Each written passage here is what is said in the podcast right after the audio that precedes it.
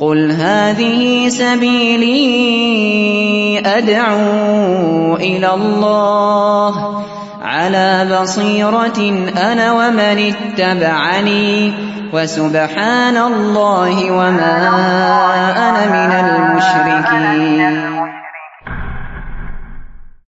إن الحمد لله نحمده ونستعينه ونستغفره ونعوذ بالله من شرور أنفسنا ومن سيئة أعمالنا من يهده الله فلا مضل له ومن يضلل فلا هادي له وأشهد أن لا إله إلا الله وحده لا شريك له وأشهد أن محمدا عبده ورسوله اللهم صل على نبينا محمد وعلى آله ومن تبعهم بإحسان إلى يوم الدين Allahumma inna nas'aluka ilman nafi'a wa rizqan thayyiba wa amalan mutaqabbala. Puji syukur kita panjatkan pada Allah. Selawat dan salam mugi-mugi tercurah pada junjungan kita Nabi besar Nabi Agung Muhammad sallallahu alaihi wasallam. Di antara bentuk syukur kita diperintahkan untuk bertakwa kepada Allah dengan menjalankan perintah lantas meninggalkan setiap larangan-larangan Allah sebagaimana yang diperintahkan dalam firman-Nya Ya ayyuhalladzina amanu taqullaha wal tanzur nafsum ma qaddamat ligad Wahai orang yang beriman bertakwalah kepada Allah dan lihatlah apa saja persiap persiapan yang engkau siapkan untuk menghadapi akhirat kelak. Masyiral muslimin rahimani wa rahimakumullah.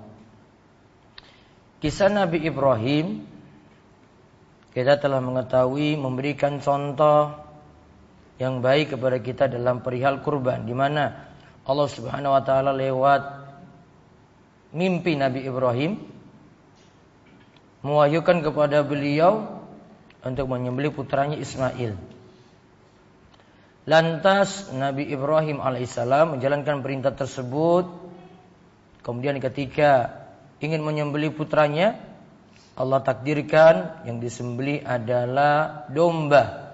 Dan itulah yang jadi contoh pertama dalam ibadah kurban dari Nabi Ibrahim alaihissalam. Dan akhirnya menjadi syariat dari Nabi kita Muhammad sallallahu alaihi wasallam. Di antaranya menjadi syariat bagi umat Islam. Diperintahkan dalam ayat fasalli li rabbika wanhar. Lakukanlah solat karena Allah. Wanhar lakukanlah penyembelihan. Begitu juga dalam firman Allah inna salati wa nusuki wa mahyaya wa mamati lillahi rabbil alamin. La syarikalah. Sesungguhnya salatku sembelianku hidupku, matiku hanya untuk Allah, Rabb semesta alam.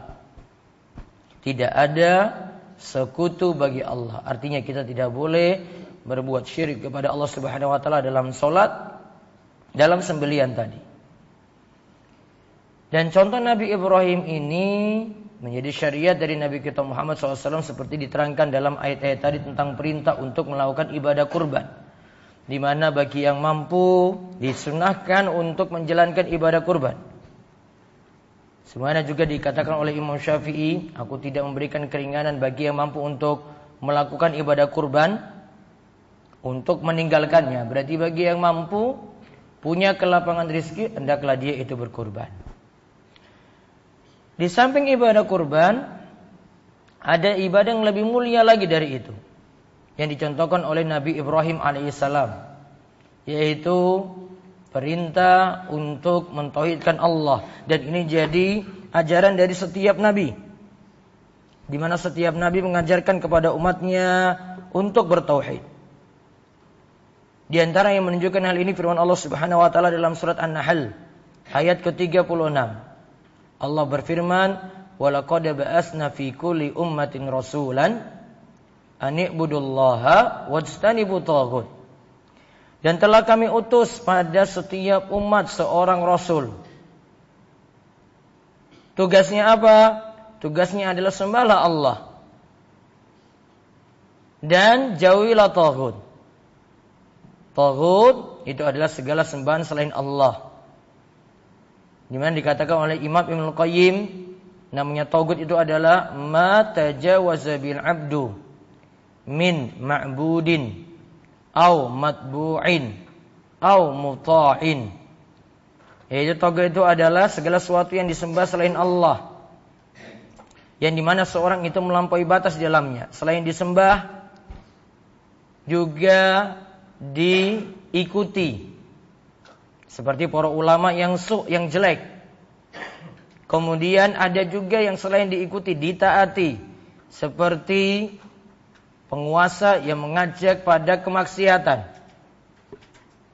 Ini yang disebut dengan togut. Maka diperintahkan untuk meninggalkan togut. Pembesarnya itu ada lima. Ada situ iblis. Satu. Kemudian ada itu yang kedua. Segala sesuatu yang disembah. Selain Allah dan dia itu ridha. Kemudian yang ketiga. Yang ngaku-ngaku mengetahui perkara gaib. Kemudian yang keempat. Yang mengajak manusia untuk beribadah kepadanya. Kemudian yang kelima yang berhukum dengan hukum selain hukum Allah. Ini yang dikatakan dengan istilah togut tadi. Jadi bentuknya itu macam-macam. Dan ini jadi tugas para nabi dan rasul. Mereka semua mengajarkan untuk bertauhid. Dan mengajarkan untuk meninggalkan kesyirikan. Di samping itu Nabi Ibrahim alaihissalam punya contoh tersendiri dalam hal ini. Beliau punya empat sifat sebagaimana yang disebutkan dalam surat An-Nahl ayat 120. Allah berfirman, "Inna Ibrahim kana ummatan qanitan lillahi hanifa wa lam yakun minal musyrikin." Sesungguhnya Ibrahim itu ummah teladan qanitan lillah taat kepada Allah hanifah berada di jalan yang lurus walam yakum minal musyrikin dan dia tidak termasuk orang-orang yang berbuat syirik apa saja sifat dari Nabi Ibrahim di sini sebutkan empat. Yang pertama adalah ummah. Ummah di sini kata Imam Ibnu Katsir artinya adalah tauladan. Ibnu Mas'ud katakan ummah di sini adalah muallimul khair yang mengajarkan kepada mengajak kepada kebaikan. Ummah juga kata Ibnu Umar maknanya yang mengajarkan agama pada manusia. Maka di sini jadi contoh Nabi Ibrahim alaihissalam punya sifat yang pertama jadi ummah yaitu jadi contoh bagi umatnya. Kalau kita mau praktekkan di tengah-tengah keluarga, di situ ada kepala keluarga, di sini bapak-bapak yang turut hadir, maka bapak-bapak punya tugas di rumah jadi ummah, yaitu jadi suri tauladan. Memberikan contoh pada yang lainnya. Jangan malah di dalam rumah jadi contoh yang jelek untuk anak-anaknya. Bapaknya sendiri nggak pernah ke masjid, bapaknya sendiri tidak pernah memperhatikan sholat, bapaknya sendiri sibuk dengan aktivitas-aktivitas duniawi. Bapaknya sendiri di dalam rumah ketika panggilan azan, nggak mau juga ngajak anaknya pergi ke masjid. Subuh hari tetap tidur saja terus, nggak mungkin anak juga ikut ke masjid. Jarang seperti itu kecuali yang dapat taufik dari Allah Subhanahu Wa Taala. Maka kepala keluarga jadi bapak itu di rumah, jadilah seorang ummah, jadilah suri dan jadilah muallimul khair, jadilah yang mengajak kebaikan pada yang lain. Dari rumah diberi contoh seperti itu. Kemudian sifat yang kedua al-qanid. Qanitan lillah. Taat. Di antara pengertiannya kata Syaikhul Islam Ibnu Taimiyah, dawamut ta'ah yaitu terus-menerus melakukan ketaatan kepada Allah. Berarti istiqomah dalam ibadah, istiqomah dalam ketaatan. Itu sifat dari Nabi Ibrahim. Dia itu orang yang konit, yaitu terus-menerus taat. Bukan hanya di bulan Ramadan ingat ibadah, bukan hanya di bulan Ramadan mau ingat ke masjid. Ba'da Ramadan juga demikian. Konit di sini dawamut ta'ah. Terus menerus dalam melakukan ketaatan. Karena memang ibadah itu bukan dibatasi waktu. Ibadah itu dibatasi dengan kematian.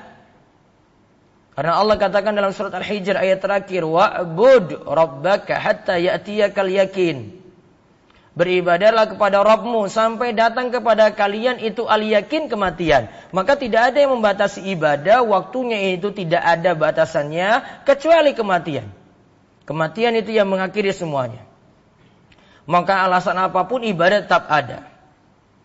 Mau dia alasan sapi saya belum makan, maka tetap dia ibadah. Mau dia alasan dalam keadaan sakit di rumah sakit, tetap dia ibadah sesuai dengan kondisinya.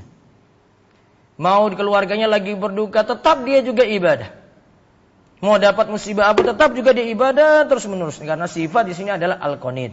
Dawa mutoa, taat terus dalam ibadah pada Allah.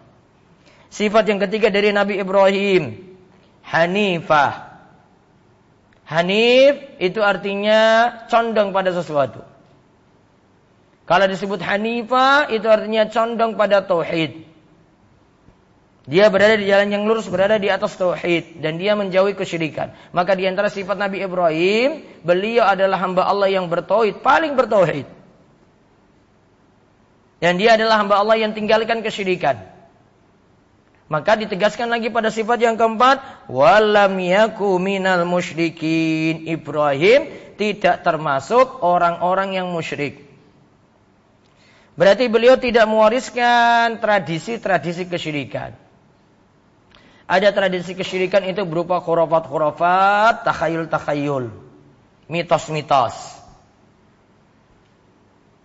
Anak pertama tidak boleh dilangkai oleh anak kedua untuk menikah.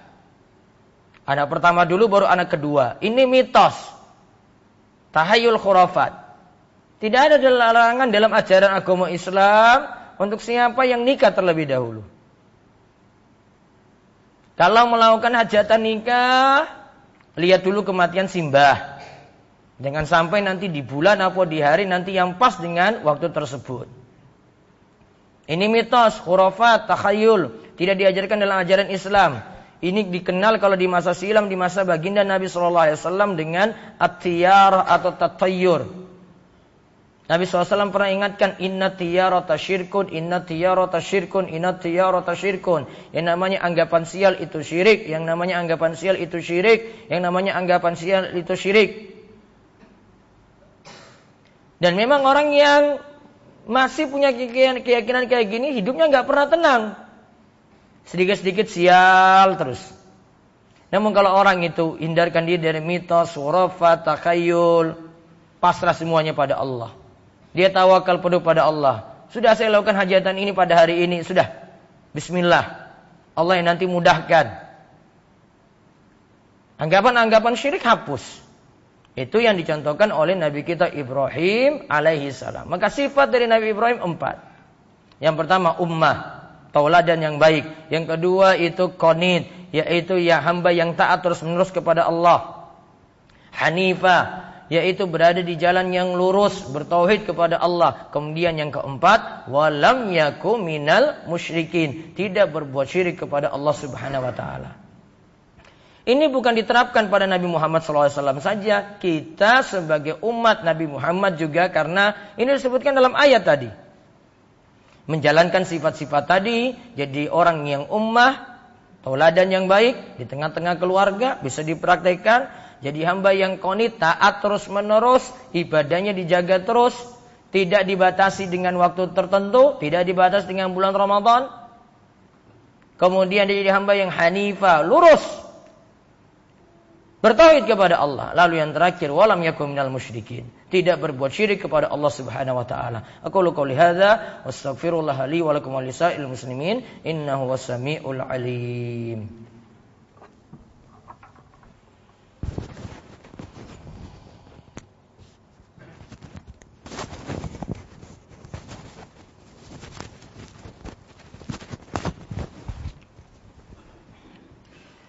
Alhamdulillahi haqqa hamdi Ahmadullah wa ashkuruhu Wa ashadu an la ilaha illallah wahdahu la syarikalah Wa ashadu anna muhammadan abduhu wa rasuluh. Allahumma salli ala nabiyina Muhammad Wa ala alihi wa man tabi'ahum bi isan ila yaumiddin. Allahumma anfa'ana bima alamtana wa alimna ma yanfa'una wa zidna ilma. Qala Allah Ta'ala fi kitabihil karim Ya ayyuhalladzina amanu taqullaha haqqa tuqatih wa la tamutunna illa wa antum muslimun. Wa qala an-nabiyyu sallallahu alaihi wasallam man shalla alayya salatan wahidatan sallallahu biha asyran. Wa qala Allah ta'ala fi kitabil karim innallaha wa malaikatahu yusalluna 'alan nabi ya ayyuhalladzina amanu sallu alaihi wa sallimu. Allahumma salli ala Muhammad wa ala ali Muhammad kama salaita ala Ibrahim wa ala ali Ibrahim innaka Hamidum Majid. Allahumma barik ala Muhammad wa ala ali Muhammad kama barakta ala Ibrahim wa ala ali Ibrahim innaka Hamidum Majid. Allahumma ighfir lil muslimina wal muslimat wal mu'minina wal mu'minat al ahya'i minhum wal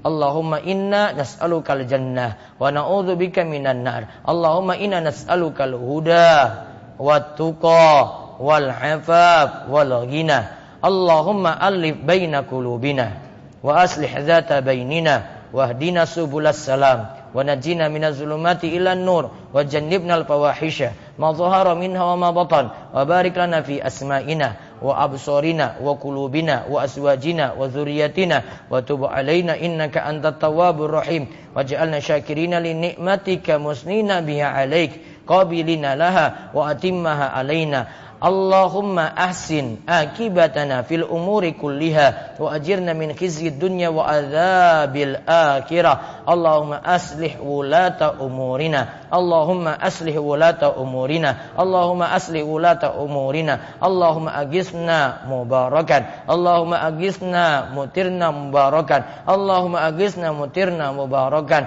Allahumma kfina bihalalika an haramik wa agnina bifadlika amman siwak. Rabbana hab lana min azwajina wa dhurriyyatina qurrata a'yun waj'alna lil muttaqina imama rabbana atina fid dunya hasanah wa fil akhirati hasanah wa qina adzabannar wa sallallahu ala nabiyyina Muhammadin wa ala alihi washabihi ajma'in walhamdulillahi rabbil alamin aqimus salat